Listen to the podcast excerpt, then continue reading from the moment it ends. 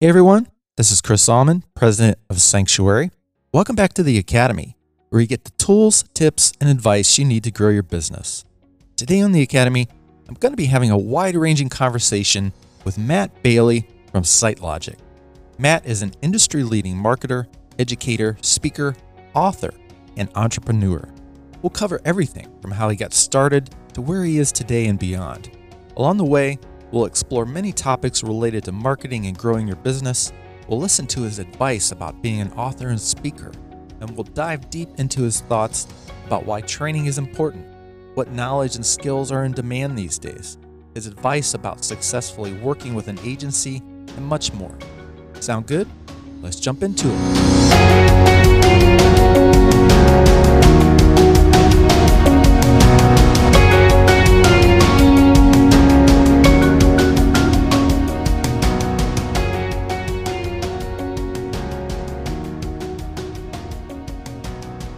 Hey, Matt. Thanks for meeting today, buddy. It's good to see you.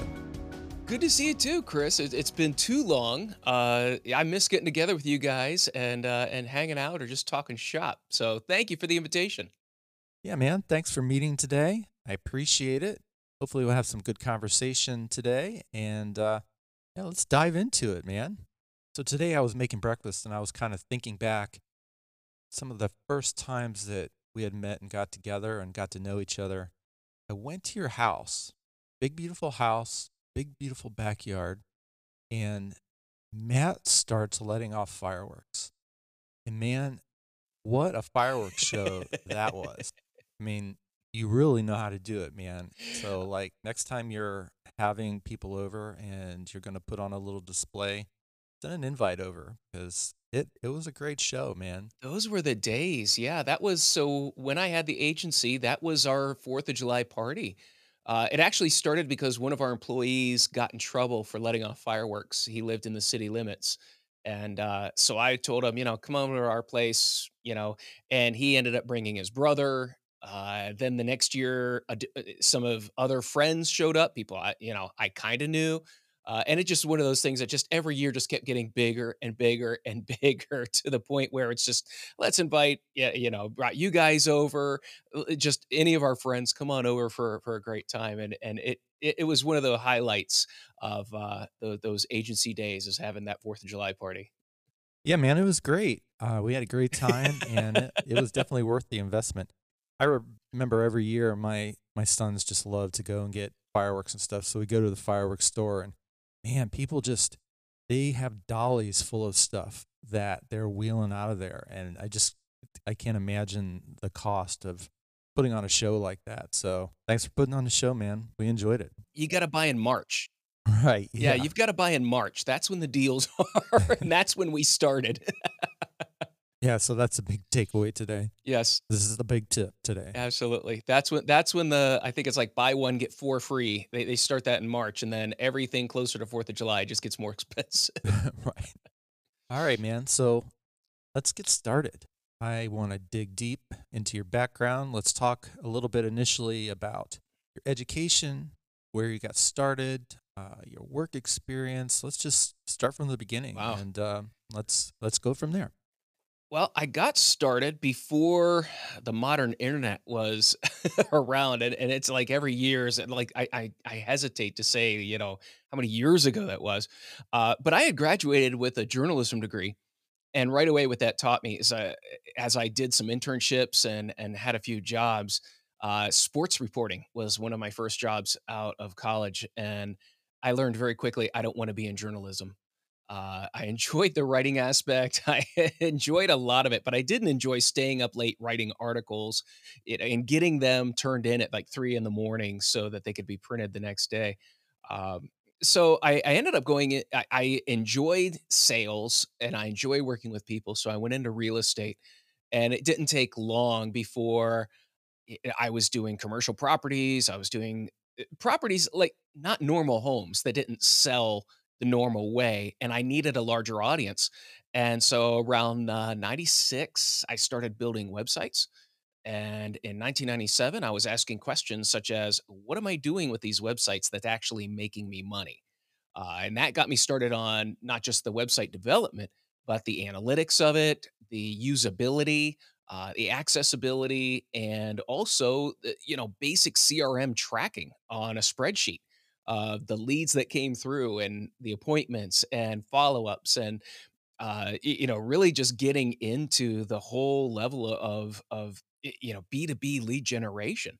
Uh, I ended up, uh, probably about, uh, you know, a couple years after that going to work for a software company because I wanted to learn some more of the back end of what went on with that and, uh, you know, really intimately learning some database, uh, things, but then, you know, we're right back into the agency world, um, and from there, after about, I think 5 years of 5, 6 years of working with agencies, I'm like, "I need to do this myself." And so started SiteLogic, uh, initially just as a a digital marketing. We didn't do any development, it was just pure marketing. Uh, and then about 10 years after the startup is when, you know, you guys came along, and I was more than happy to to split off the the services, uh, eh, which you guys have done phenomenally well with, um, dear listener, the Sanctuary took over all the I I like to say I sold off my employees and my clients, and, uh, you guys did a great job with both. Um, and and that since then, I've been doing training full time. Uh, so I've been doing training with the, uh, the Direct Marketing Association, which is now the Association of National Advertisers, uh, with Microsoft, with Orange Telecom, uh, literally all over the world, uh, doing training for brands and large companies and and training, you know, anywhere from 10 to 100 marketing personnel within a company. Uh, and and it's just been an absolute blast to do that. So that's that's the I I I won't say the quick version, but that was like a two-minute version. No, no, that's great, man. Um, actually, I wanna take one little quick step back, and I think we're speaking to a lot of potential people out there that are starting a business or starting to run a semi-successful business, but Yeah. they need help and advice. So let's explore a little bit about the struggles, the challenges, Mhm. the, um, maybe the exciting things of starting and running your own business, how you got it up and running, um, and, uh, then we can explore a little bit more of what you're doing today, and, um, just see where things go. But let's start a little bit more back at the beginning, and, uh, let's give everybody some advice about Wow, getting wow. things started. Um, you know, I'll go back even further because the the even in the real estate, um, I couldn't just separate myself from that very quickly. I I had to have someone you know, when I I I got an offer to go work at the a software company, and it was like, "Well, what do I do with this real estate business? I've got a great website, it's generating a lot of leads." And I ended up selling that to another agent. The problem is I don't think they really understood the value of what they were getting, um, of maintaining these property listings on a website rather than, you know, the central real estate thing. And, you know, the whole reason they bought it was I to I was telling 'em, "I'm getting leads from all over the world for these properties, uh, and you just gotta follow up on 'em. They're they're it's wonderful." And and they didn't really do much with it. And so it's kind of frustrating to see that even though I had, sold it off, it was frustrating to see that not continue to grow and prosper. And because that was you know, I built that. It it it was and it was, uh, instrumental in my career, especially moving forward. Um, moving from selling off the agency to going independent, it really wasn't it wa boy, I'll go back to the frustrations of starting the agency after being in the agency world and then starting my own. I love to tell people I made every mistake that you can make. I overpaid for an phone system. I overpaid for office space. I overpaid for office furniture. I just I could go down the list of everything, and I I wish I had known, uh, some of those things or at least had someone nearby that I could, you know, talk to about some of this or, you know, just some of those resources. And and it kills me, you know, I overpaid for this this phone system, and and, like, 5 years later, everyone's got mobile phones. And it would have been cheaper just to buy mobile phones than to do that. But, you know, it's it that's part of the the growing pains, I think, is is not so much you know what to do. You know how you know what your business needs. It's a lot of that external stuff of services, of space, of, uh eh, tho those expenses that you just have no idea, uh, and and that I think is some of the things that really can kill someone or or at least kill your motivation, uh, when you run up against a lot of these things. Um, that that was number 1. Number 2 is just the biggest thing that I encountered was the realization that there's a difference between doing what you love and managing what you love. And at the beginning, when I started my agency, I was doing it. But the more people I hired, I did less of the actual work. I did more on the sales side, but now I was managing. I was managing a team that was doing it. And that's a that's a very different thing. And it requires a different skill set. It requires a different approach and it requires training and management and and if you're not prepared for that, it's almost like a midlife crisis. And that's that's kind of what I went through is that I enjoy actually doing it.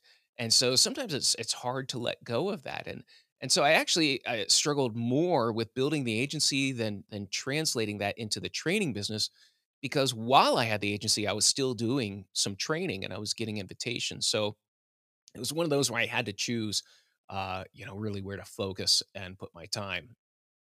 Yeah, that's really good advice. I'll I'll add a little bit there from my experience. I remember a great story that my accountant told. And he said he has these two clients. I'm not sure if he still has them or not, but it's still a great story. He had these two repair shops as clients. And the one guy just loved doing the work. He's in there every day. He's got his wrenches. He's just working on cars. He's got one bay and he's happy. He's doing the work, um, but he's not in the business, you know, working on the business, managing the people, working on ways to expand and grow. And Right. he had the contrast of this other client who had a completely different approach to it. And he didn't work on cars at all. He just worked on growing the business, managing the people, and expanding. And um, I think he said he had like 10 bays in his in his shop and it's a multi-million dollar business and just that fact that he was able to let go of that work and focus on managing the people and growing the business and expanding um, you know Absolutely. allowed him to be much more successful Yeah. Well, and, and and part of that is finding the right people, the right team. Um, you, you know, and and that's that's part of the joy of the hiring and the employee process is, you know, you get some people that are just superstars, um, and and then you get others that break your heart. I you know, it, it's just it's it's it's difficult, and and I mean, you guys have the rewards of Julie. I if I'd have hired Julie 2 years prior, I may still have the agency. Um, she but but you now, she's with you guys, and I you know, she's amazing. She I mean, she kept me in it and and kept my head in the game because, you know, she was so good at administrating everything. Um, she was definitely my second brain, and I could not have have done it as long as I did without her. so yeah that's a great example i was just the, the other day internally um, i thanked her in slack you know i think it her anniversary was Yeah, eight years yeah, ago this month, and she's just been great and highly adaptable.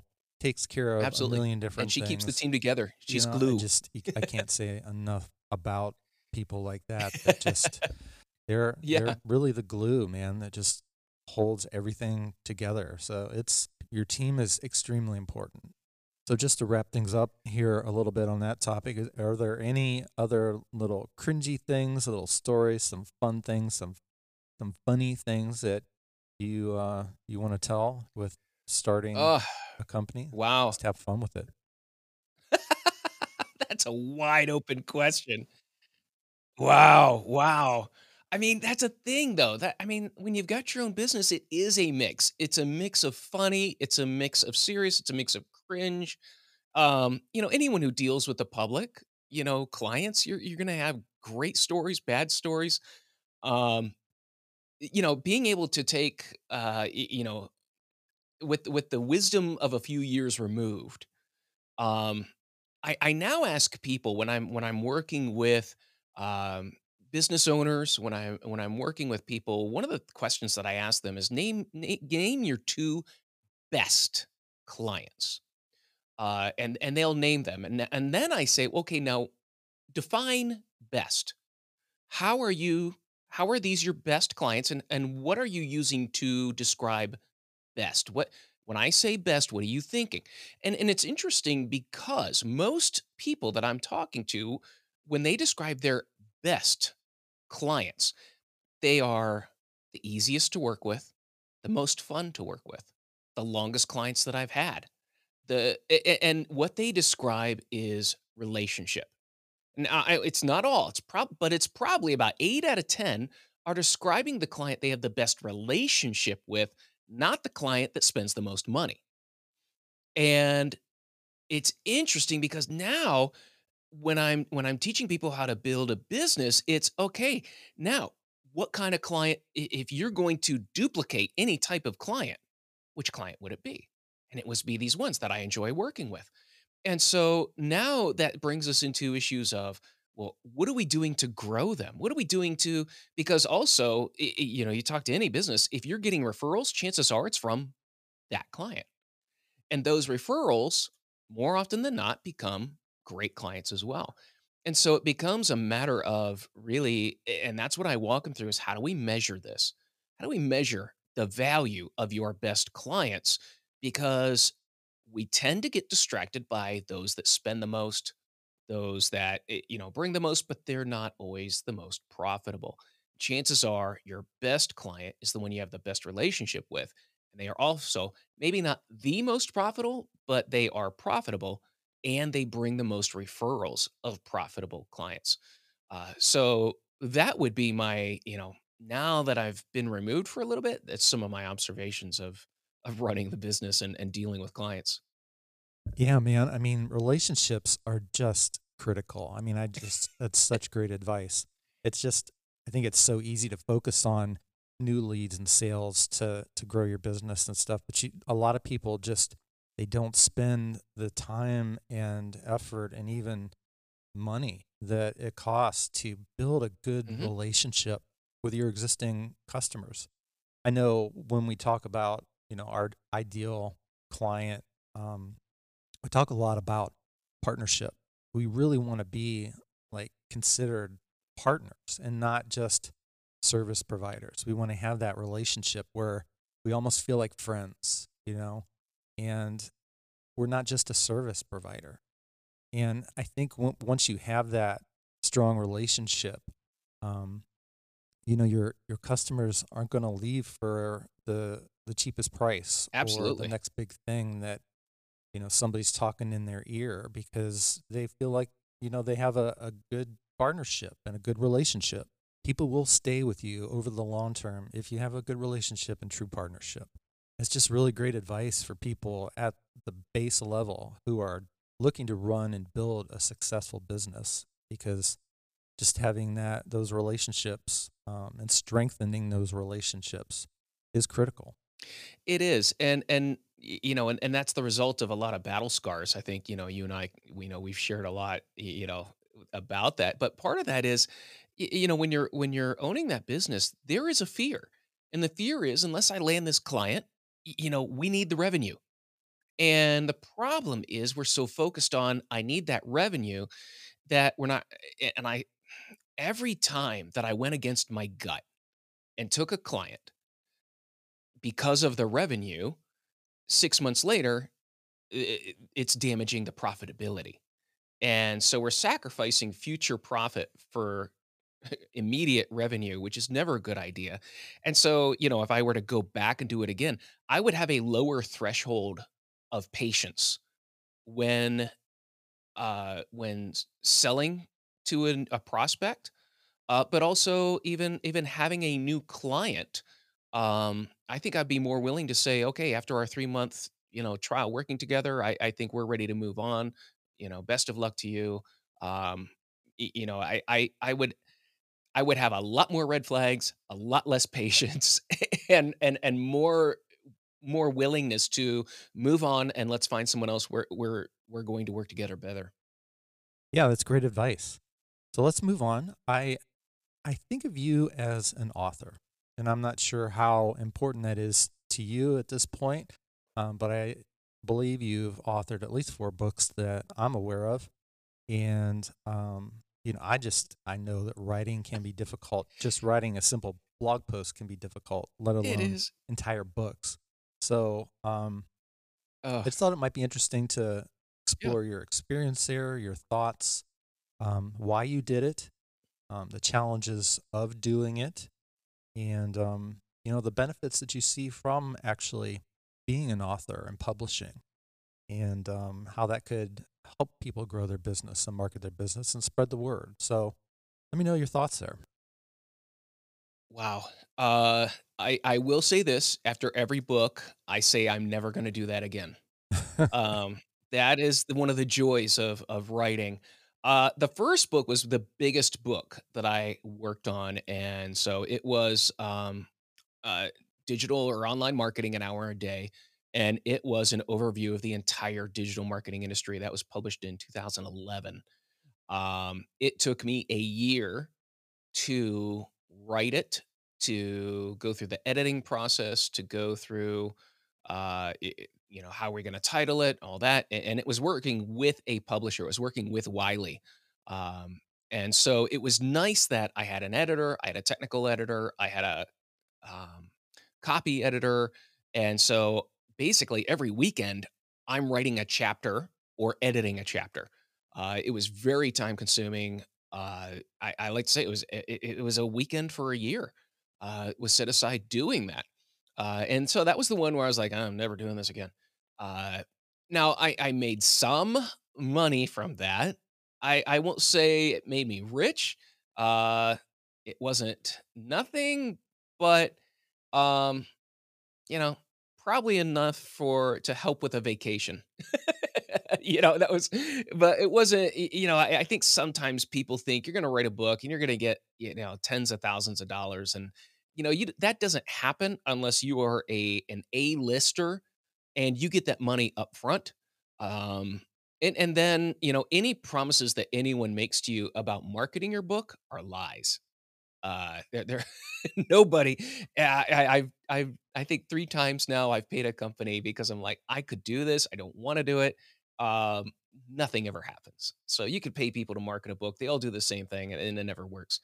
Um, the 2nd and 3rd book were actually started out as 1 book, um, and then the direction that I went, it made more sense to split it and make it 2 books, and so, uh, I self-published those 2, but I worked with a company on the 1st one, uh, and and they managed a lot of the self-publication, the artwork, and and things like that, but what was difficult about that is is they did not provide editors. I had to do my own editing or, uh, pay someone to edit, and so it was a lot more expense on that side. Um, and I I would say, you know, I there's things I would have done differently in the marketing. Um, the last one is, uh, actually worked with Wiley again, uh, but this time we're doing the, uh, it is the Comprehensive Guide to Digital Marketing. Uh, and the the great thing is is I've done this with 6 other authors. Uh, it will be out, uh, early next year, and, uh, so it is part of the, uh, OMCA certification, Online Marketing Certified Associate. Uh, so I only did two and a half chapters and and worked with other authors, uh, and that was a much better experience, uh, to only do a partial amount and get a little bit upfront, uh, to deal that with. So that's that's been my writing experience. So you do say that you're not gonna do it ever again each time, but you keep doing it. And. I keep saying that. So what benefits do you see from publishing like that? Yeah, it's, uh, first, it's a bit of credibility. Um, after that 1st book came out, then I could say I was an author.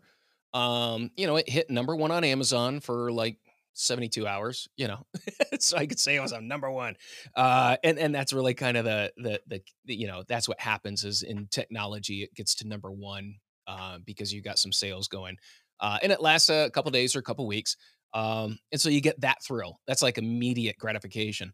Uh, but there is the the matter of it definitely adds to your credibility because anyone can blog, and there's a lot of information out there. But to get a book published, especially with a major publisher, there was a lot of work that went into it. Uh, most things I had to cite my information, any statistics. Uh, I had to source a lot of things. So, i- writing a blog post is really you just put your opinion out there, or you put some news or something like that. Writing a book is a completely different matter uh, because you actually, you know, you've got to do your homework for it. And so it, it, I think that's why it's such a credibility builder is because of the work you put in to make that happen. Um, and there there has been a difference in reception, you know, based on self-published or or with a publisher. Um, and and I do enjoy the self-publishing aspect of it. Um, some of the I, I will say that it's you got to watch who you work with. Some are better than others. Uh, if you're working with a company to help with that, uh, but ultimately, you know, it, it was kind of rewarding, and it is rewarding to see them on the shelf. Uh, to once in a while, I, I think I got a royalty check for uh, I, I think it was like a dollar seventy. Uh, you know, that was my that was my quarterly earnings from Amazon. I think last last quarter. So you know that pops up every once in a while. So it, it's fun. Yeah, that's awesome. I mean, we could probably sit here and do an entire episode around being an author and writing and and all that good stuff. Um, but I wanted to move on to the next thing. I consider you a speaker, a very experienced speaker, and I thought we could kind of explore that a little bit. Um, same kind of things. What benefits do you see? What challenges? Um, I just want to explore your thoughts. Speaking to me is is probably one of the most fun things. Um, it's interesting because for some people, I think uh, public speaking. I, I think every year they do a a list of the biggest fears people have, and I think public speaking is at the top of the list, uh, even higher than being buried alive or snakes. So, uh, which it, it it it amazes me. I don't like snakes, but I do enjoy public speaking. And I and and maybe that comes from being I'm very comfortable with sales, so I've always been comfortable with talking with people, being in front of people. Um, and then I just found very early I had a great knack for being able to communicate and simplify. And especially when it comes to internet, digital marketing and and things like that, that ability to simplify very complex information or complex data down into an actionable, practical content or or message. I, I've just always been very good at that. Uh, sometimes I feel like I'm not saying anything better than uh, you know. I'm not saying anything new or anything like that. I'm just saying it in a way that people understand and respond to. Um, and so, and, and now I will say, part of that I feel has always been natural. The other part of it is it's things that I've had to work on and develop. Uh, I have done additional training on speaking, storytelling, stand up comedy, uh, you know, anything that can give me assistance in communicating more effectively. I, I've done a lot of that type of training in order to be a more effective speaker. I also then um, a couple years ago went back and got a master's degree in education because I was doing so much training. I wanted to be better. So, you know, I took my own medicine uh, because I'm teaching and went back to learn how to teach better. Uh, and so that was incredible. It was a great experience learning a lot of the theory behind education and learning and being able to then employ that into how I develop training, how I change my training uh, agenda, how I work with uh, my attendees or students, depending upon that, and, and really just it, it, the bottom line is it turns into coaching rather than lecturing, and that I think is a much more effective approach. So that I just enjoy it, and uh, the the evolution of it has just been phenomenal. Uh, to to have this, you know, in my background, and then just to still be, you know, riding the riding the wave of this. That's awesome. Let's uh, use that as a little transition to talk a little bit more about what you're doing now. The company's still called SiteLogic. Just tell me a little bit more about what you're doing now and uh, where you're going in the future. All right. So I train individuals and businesses on how to do digital marketing better. Uh, the the core message is turning data into action. Uh, just through my own personal experience, but also from industry studies, analytics is probably the number one skills gap in digital marketing. And so, a couple of ways that I work with this number one is I've set up an online learning academy or online learning school at, at learn.sitelogic.com. And right now, uh, the the course that the primary course that I've got there is a certification course. Uh, so it, you take all of this content, then you can sit for a digital marketing certification, uh, which will immediately enhance your your your your job prospects or anything like that. Uh, I'm currently I, I am two parts are published of my analytics course. The third part will be published very soon, uh, and that focuses on number one, setting an analytics strategy or under applying analytics to your business strategy. The second part is how do you do analytics? How do you look at data tables and how do you derive uh, how do you derive insight from all the data? And so the, and then the third part is then how do you communicate? And that's where I think a lot of marketers struggle is how do I turn this data into a recommendation? How do I communicate that recommendation? And how do I do it in a way that that motivates, persuades uh, the manager or the stakeholder or, or someone to agree and sign off on this action? So that's the analytics portion. Uh, I'm next going to be uh, launching a business builder course. I found out that you know business owners they they don't want a certification course. They want a they want a course that shows them how to build their business. And so that's, eh, you know, it's going to be stripped down, focused on here's what you can do, almost like a self starter. But the reason for that is I have found that business owners who are familiar with the terminology, familiar with the the roadmap of digital marketing actually become better clients because they understand what they're buying, what what place it plays in the marketing mix, and then how to evaluate the results. Uh, so it- it's going to be both you can build your business from this or educate yourself as to what needs to be done and how you can prioritize it and measure it to know you're getting your money's worth. So that's the online learning part, uh, learn.sitelogic.com. The other side is the uh, in house training. Uh, I'll go to teams of usually 10 or more uh, within a business, and we're doing training in digital marketing, digital communications, uh, both public and private, doing more and more work uh, for some government entities, which that has led me to doing a lot of work uh, in the Middle East right now.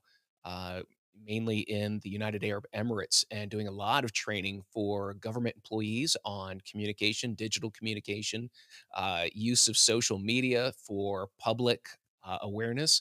Uh, and that has just been an absolutely amazing experience uh, to be able to take this internationally and, and, you know, see these principles applied and, and how they change people. They change people's lives. Uh, it gives them a new set of skills that they can use uh, it, the best thing is when people get back to me and they tell me, you know, I took your course, I got a raise. I took your course, I started my own company. I took your course, and now I, you know, now I've I'm director or now I'm VP. Uh, that is just that's the best part of training and speaking is is hearing those success stories.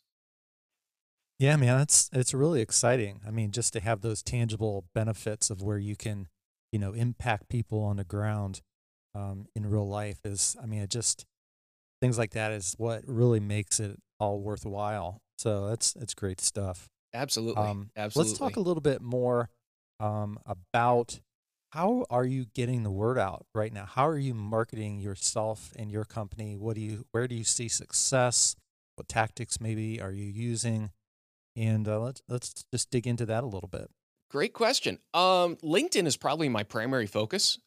Um, I do a little bit on Instagram, but I just no, I don't like Instagram. Um, I think my next step is probably hiring someone to do Instagram for me. Uh, that's gonna be the next step 'cause, uh, but I love working on LinkedIn. LinkedIn is probably i i it's not probably, it is, um, I'm getting probably as much, uh, business from LinkedIn as I am from Google. Uh, it it's just absolutely amazing. So and part of that is I'm doing a podcast as well. Uh, I'll I'll plug it here, the Endless Coffee Cup Podcast, where we caffeinate your marketing. Uh, and that's where we're looking at, you know, everything from how marketing affects culture to I think we just I talked with, uh my last interview was with Barry Schwartz, uh, from Search Engine, uh, he's been reporting on search engines now, uh, for 23 years. Uh, and he's got a, you know, a blog and is probably one of the go-to experts as far as what's happening in search right now. Uh, but he's a longtime friend and and it's just been a great way to reconnect with people in the industry, but also get to know others as well, and and how uh, I what I'm fascinated the most with and and and how it comes out in the podcast is just how this digital marketing industry affects everybody and how it changes us. Um, you know, I think, you know, marketing back in the past just used to be one of those things we're trying to persuade people, but now it's so pervasive and, you know, especially having this, you know, this mobile device with us all the time, uh, you know, when and and how pervasive social media is and and how media is everything in our lives. So, i I I love looking at it from the outside and seeing what it's doing, and then once in a while, we'll deep dive into some of the technical areas as well. Right, I love LinkedIn, it's great, but it it's complicated and it it's it's hard to master. It's for a lot of people, it's hard to not be that guy that's just bugging people or, you know, it's not really cold calling, but it's cold messaging all the time, and people just posting generic links to articles and stuff like that. Um, these are just generic tactics that people ignore, or, I mean, even worse yet, they're annoyed and they don't result in starting a relationship. So, do you have any advice that you wanna share about what's working, um, without giving away the farm or, you know, your top secret tactics? Yeah, there's a couple things. Yeah, um, post a couple times a week. Um, now there are some people I know that they post, uh, 2 or 3 times a day, and and I'm like, "That's not me." Uh, I'll do a couple times a week, and it seems to be a threshold that if you go more more than 3 times a week, like, kinda you don't see as much engagement on on the posts. Um, I find 2 or 3 times a week tends to be a pretty good amount. Um, but also, I look at what you're posting, if you're post constantly posting links it t doesn't tend to get the visibility. Uh, this is what gets to what's called zero-click content because LinkedIn, Instagram, uh, you know, eh, Facebook, any of your major platforms, if you're posting links that take people away from the platform, it's not gonna get visibility. Uh, all those platforms make more money when people stay there, so if you're posting content that people can consume without a link to move them away, you will tend to get more visibility on those posts. Um, but the same you know, and and that includes, uh, you know, sharing other people's content and commenting on it, adding your original thought to that content, uh, all very good ways of building that audience in in LinkedIn. So, have you explored doing advertising on LinkedIn? Have you had any success there? I have done some over the years, um, but I just find er at this point, I'm I'm mainly doing organic. Um, I'm moving into, uh, using webinars, uh, and primarily using LinkedIn to drive people to webinars, and from the webinar, uh, converting into the the online courses. Um, that that that has been a a fun ride. That's been very cool to see. Cool, so let's transition and talk a little bit about training. How can training be beneficial to an organization? Why would someone wanna bring on a professional trainer like yourself? Absolutely. I call this the Swiss cheese effect. Uh, if you let's just start number 1, as an employer do you know the skills of your team?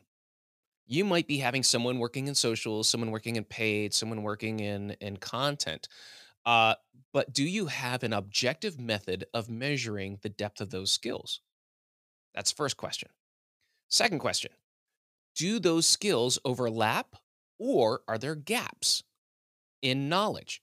Uh, that's what I call the Swiss cheese effect. That if you have too many gaps in knowledge, you can layer up that Swiss cheese, but you still have some big holes.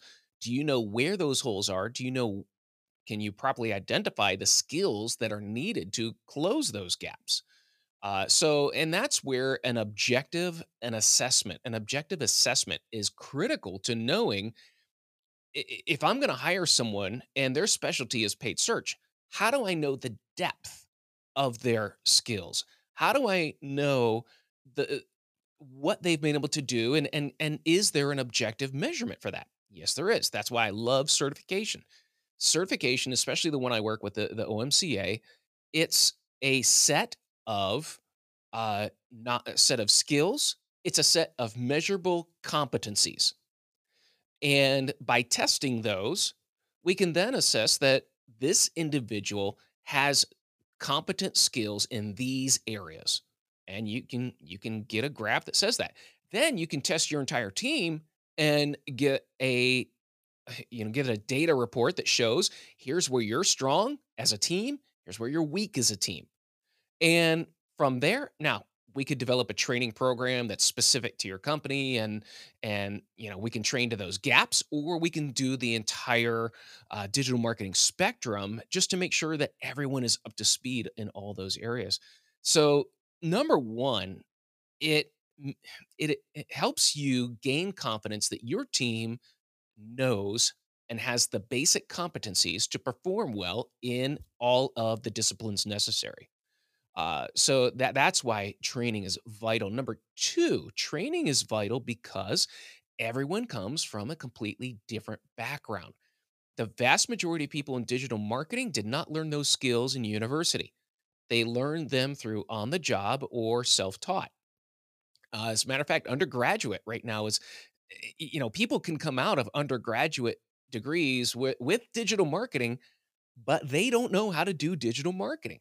And that's one of the biggest frustrations I'm seeing in companies with hiring managers and and HR is they have the degree but not none of the skills. Uh, and so now it it's how do we bring those up? And so what we're seeing is employers are spent putting more into maintaining a level of knowledge, bringing everyone into a common vocabulary. And this is critical is making sure that when we talk and and and I've seen this countless times in organizations. I'm just going to use a, an example. The word impressions. It, it, what I have found in organizations is almost everyone has a different definition of the word impressions. What does impressions or views mean? And and I'll put 10 definitions on the board and it's amazing how the answers when people are guessing which is which, it's pretty evenly distributed, which tells me that there's no one single definition of an impression in that organization. Now that's dangerous because that's how we buy that's how we buy advertising is by the impression, by the view. And if I'm buying it based on uh, you know, understanding, well, here's Facebook's Facebook's definition of a view is anything that is seen for eh, well, anything larger than 0 pixels that's seen for more than 0 seconds. That's Facebook's definition. Now, if I'm the buyer and I don't know that's Facebook's definition and I'm thinking, well, it's I may be going by the IAB definition, which is eh, you know, like 20% uh, of an ad seen for a second you know, and that's the IAB definition, which is not Facebook's definition. That's just some third party. However, if I'm communicating to a decision maker and I talk about a view or impression, they may perceive it as a human actually saw the ad and had time to process it. Uh, but then, even then, there's a when we talk about an impression of a 30 second commercial uh, or an impression of an ad uh, that just happens to get scrolled by on an Instagram feed or the impression of a, a banner ad on a page, each one of those carries with it a very different uh, you know, impressions are not equal unto themselves.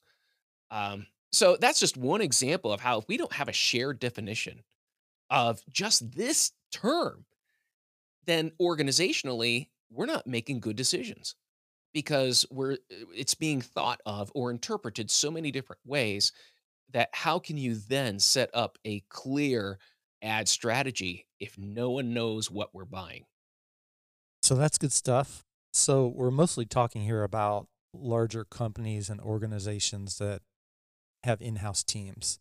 Maybe we could talk and explore a little bit more about working with outside freelancers or agencies or even a mix of internal and agency support.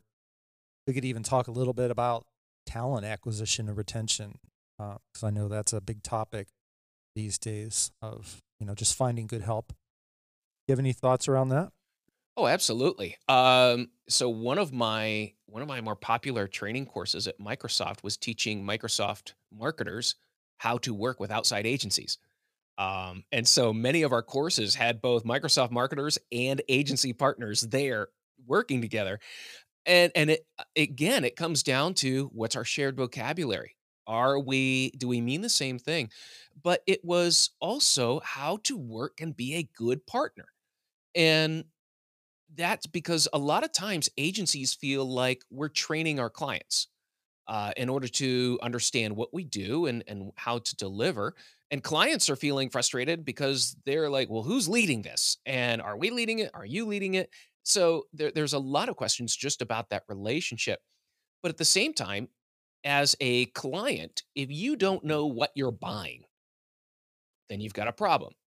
If you don't know how to read a basic report, then you don't know what you're buying and we still have a problem. If you and and this is where I see a lot of problems with agencies relationships is if an agency is sending you a 100-page PowerPoint as a monthly report and and there's no recommendations other than to increase your budget, you know, or there it's just charts and graphs or whatever, then you as a client need to demand more. You need to demand accountability and it needs to be accountability that you understand what was promised what's being delivered is this in your strategy? Is this fit your your business objective? Uh, agencies need to be better at delivering reports in the client's language clients need to be better at setting expectations as well as managing the relationship in you're delivering what we want uh, so a, a lot of it is communication, but a lot of it I find as well is translation of are we the agency making our reports accessible and understandable to clients? And in that way, when the client gets the report, are we asking them to do something? Do they need to take action? What kind of action? What's the expected impact if you take that action? Uh, we need to get better from an agency standpoint of making those recommendations clearly and also showing a financial impact based on what we recommend. That's the language of the business owner. That's the language of the decision maker or the client. So that, and then they know what to expect. Here's what we're going to be looking for. Here's the KPIs that are going to show if we're on track. Uh, so it absolutely there there is so much more, and, and training can help with that. It's, it's almost it is almost like marriage counseling for agencies and clients to work together uh, because we have to know what we're talking about and we have to know how to better communicate uh, using each other's language. Yeah, that's that's great. I think in my experience, it comes down to simple is better. I remember back in the day when I sent reports to clients, a lot of times they were just they were full of data and charts and a, a lot of information um, and I think what people are trying to do with these things is to just show that they're really smart and that they have all this really important data, you know, at their fingertips that they're using. And I mean, data is extremely important so we can do our jobs, obviously, but but that's not what the client really needs to show ROI. I mean, I think if you can simplify it down and agree on simple measures, I mean, and then everyone understands what they're looking at, why it's important, and how you're being measured. You're then communicating on the same wavelength, and it, it just all becomes so much simpler and easier. Absolutely.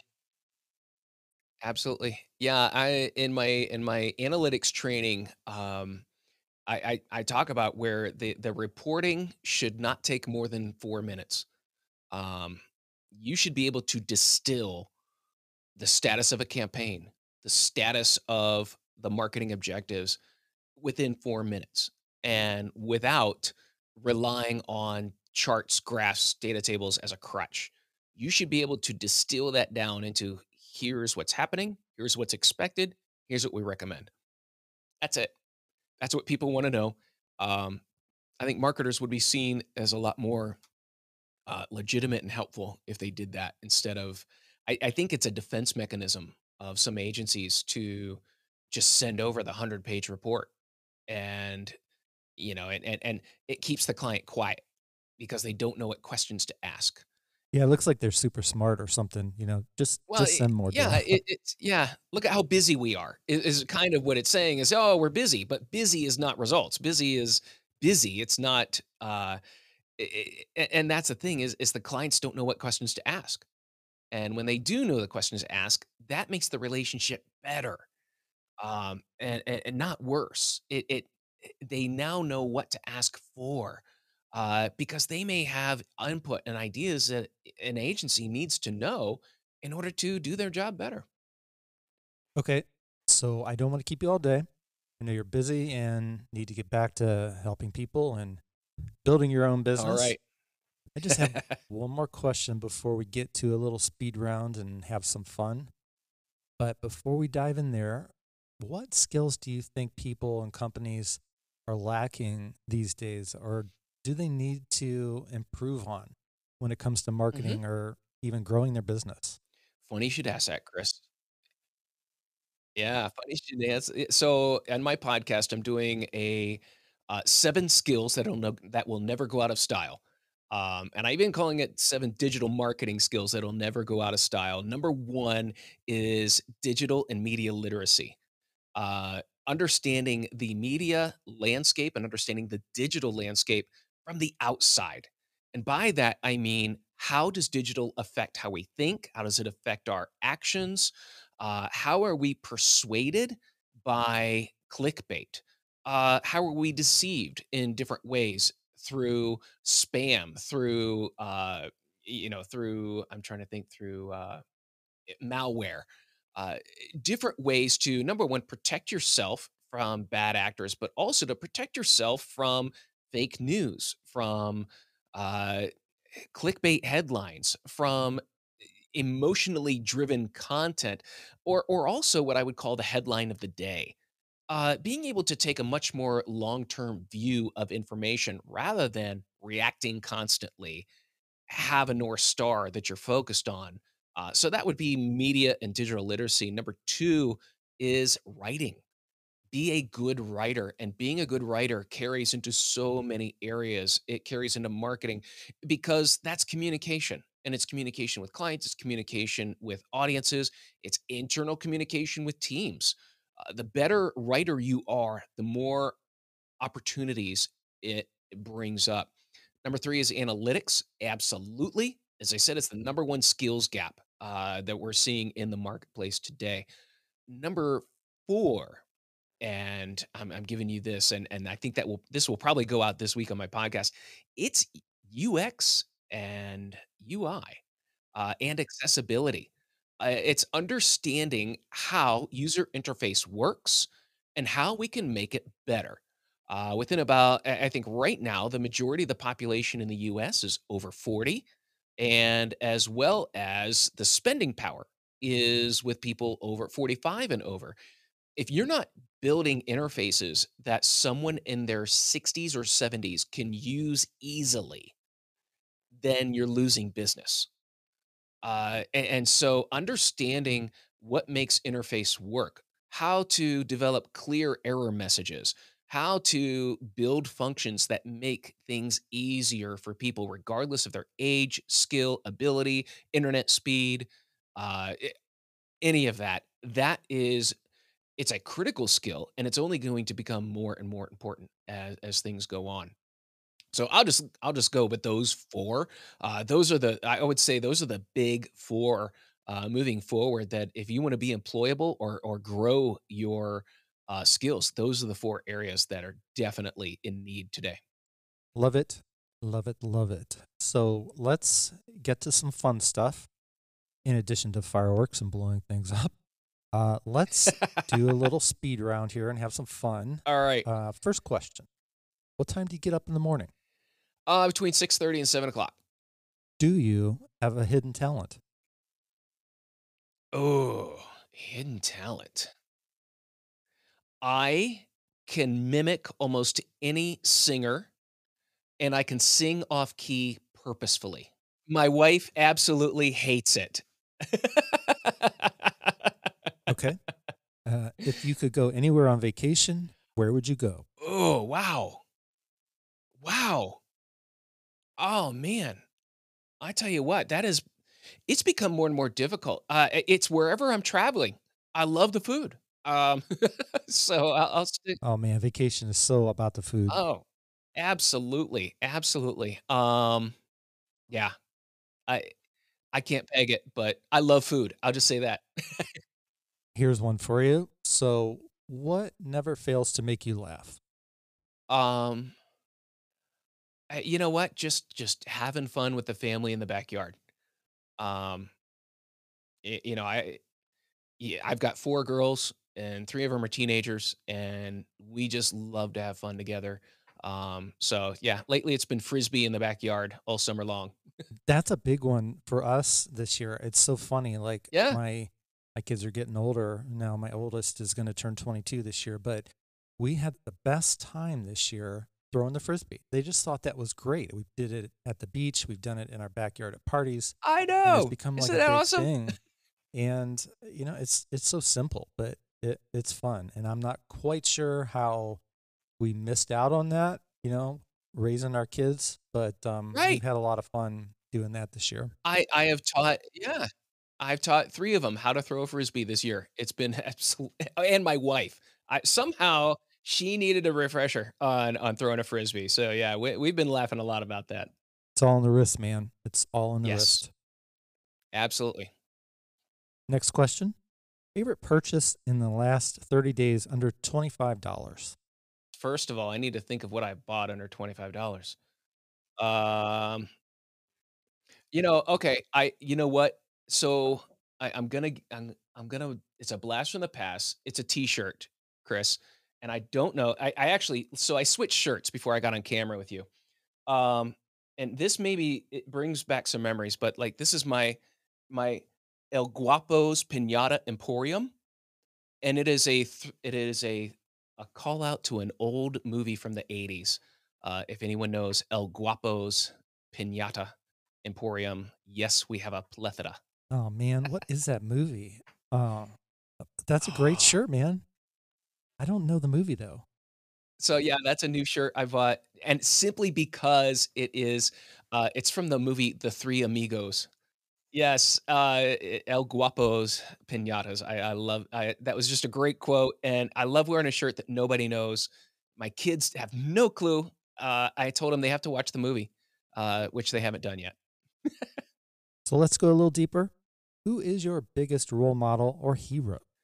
I mean, I the person the person who inspires me that I've looked up to throughout my entire life has been my dad.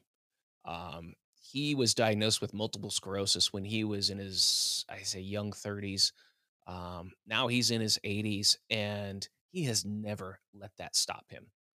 Um, physically, he may have been, uh, you know, restrained in some ways, but it never stopped him from doing what he wanted to do. Uh, he he did so much. I I look back and and he had a radio program, and I'm like, "Dad, you were podcasting."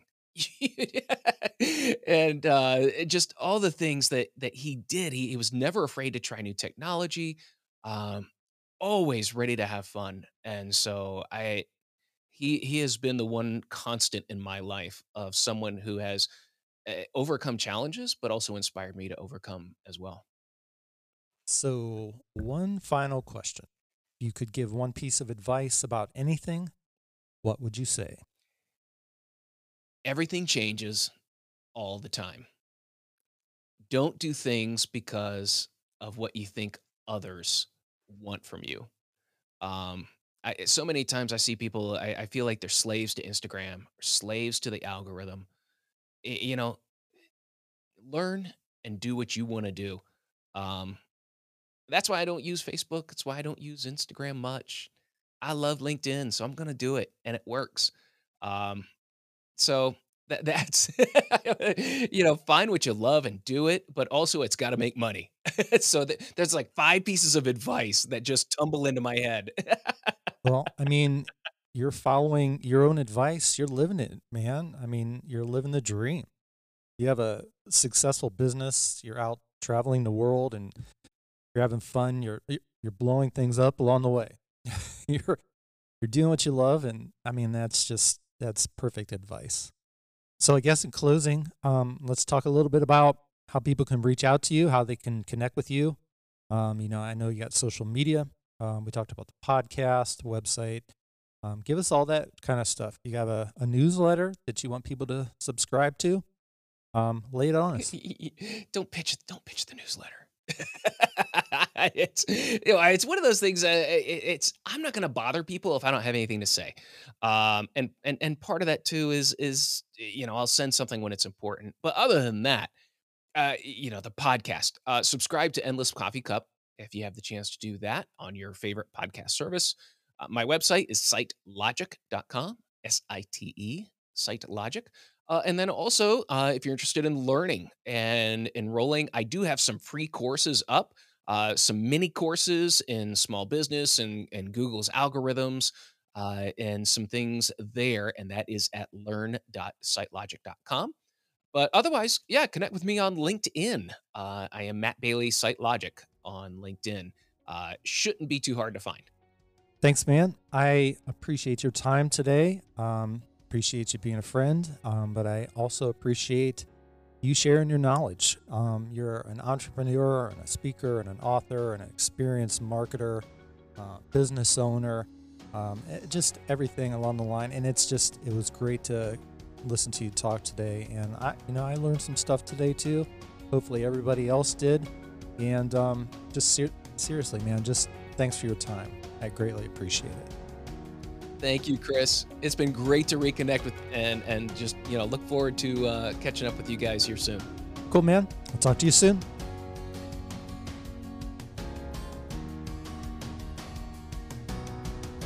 This has been the Academy Podcast, where you get the tools, tips, and advice you need to grow your business. As always, thanks for listening. Please visit us at academypodcast.com to find your way to more great content. You can stay connected with us on social media or by subscribing to emails that are full of additional news, advice, downloads, webinars, and special content. The Academy is a service of Sanctuary. Visit us online at sanctuarymg.com if you need a partner to help you grow your business. If I can help you in any way, please connect with me on social media or email me directly at chris, C-H-R-I-S, at sanctuarymg.com. If you've enjoyed our podcast, please take a moment and leave us a review. It really helps us out, and our team will greatly appreciate the feedback. Thanks again for listening, and I hope we'll connect again soon in the near future.